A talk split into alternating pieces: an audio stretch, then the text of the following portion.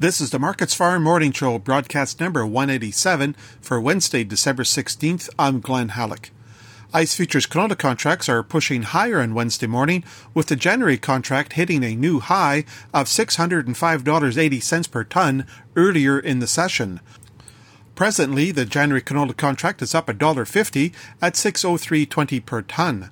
The more heavily traded March contract is up $2.60 at 596.10 per ton. As the canola market continues to be inversed, there remains concerns that demand is outstripping supply. That is leading to price rationing, which is boosting values to levels unseen since 2013. While there are gains in Chicago soybeans and soy meal, soy oil is slightly lower. Malaysian palm oil is higher, while European rapeseed is narrowly mixed. The Canadian dollar is lower on Wednesday morning. The loonie is at 78.37 US cents compared to Tuesday's close of 78.60. The ongoing strike in Argentina by grain inspectors and oilseed workers is leading soybean crushing plants to pull their spot prices for oil and meal for the time being. Once the labor dispute is resolved, the crushers will bring back their spot prices. Chicago soybeans got a shot in the arm yesterday following the monthly report from the National Oilseed Processors Association.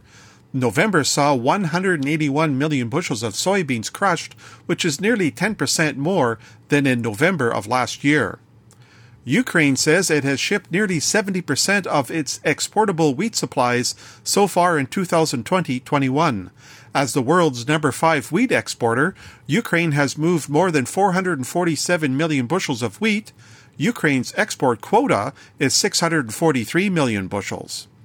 Rounding off prices at the Chicago Board of Trade, soybean futures are higher on Wednesday morning. The January soybean contract is up 7 cents at 11.91 per bushel. January soy oil is down more than a tenth of a cent at 39.07 US cents per pound. January soy meal is up $6.80 at $395 per hundredweight. Corn futures are higher on Wednesday morning, with the March contract up 3 cents at 427.5 per bushel. Chicago oats are relatively steady, with the March contract up a penny at 335 per bushel.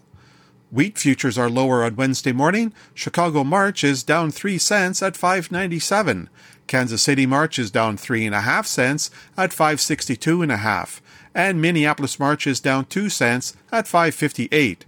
That's a look the ICE futures and the Chicago markets for Wednesday morning, December 16th. For Markets Farm in Winnipeg, I'm Glenn Hallick.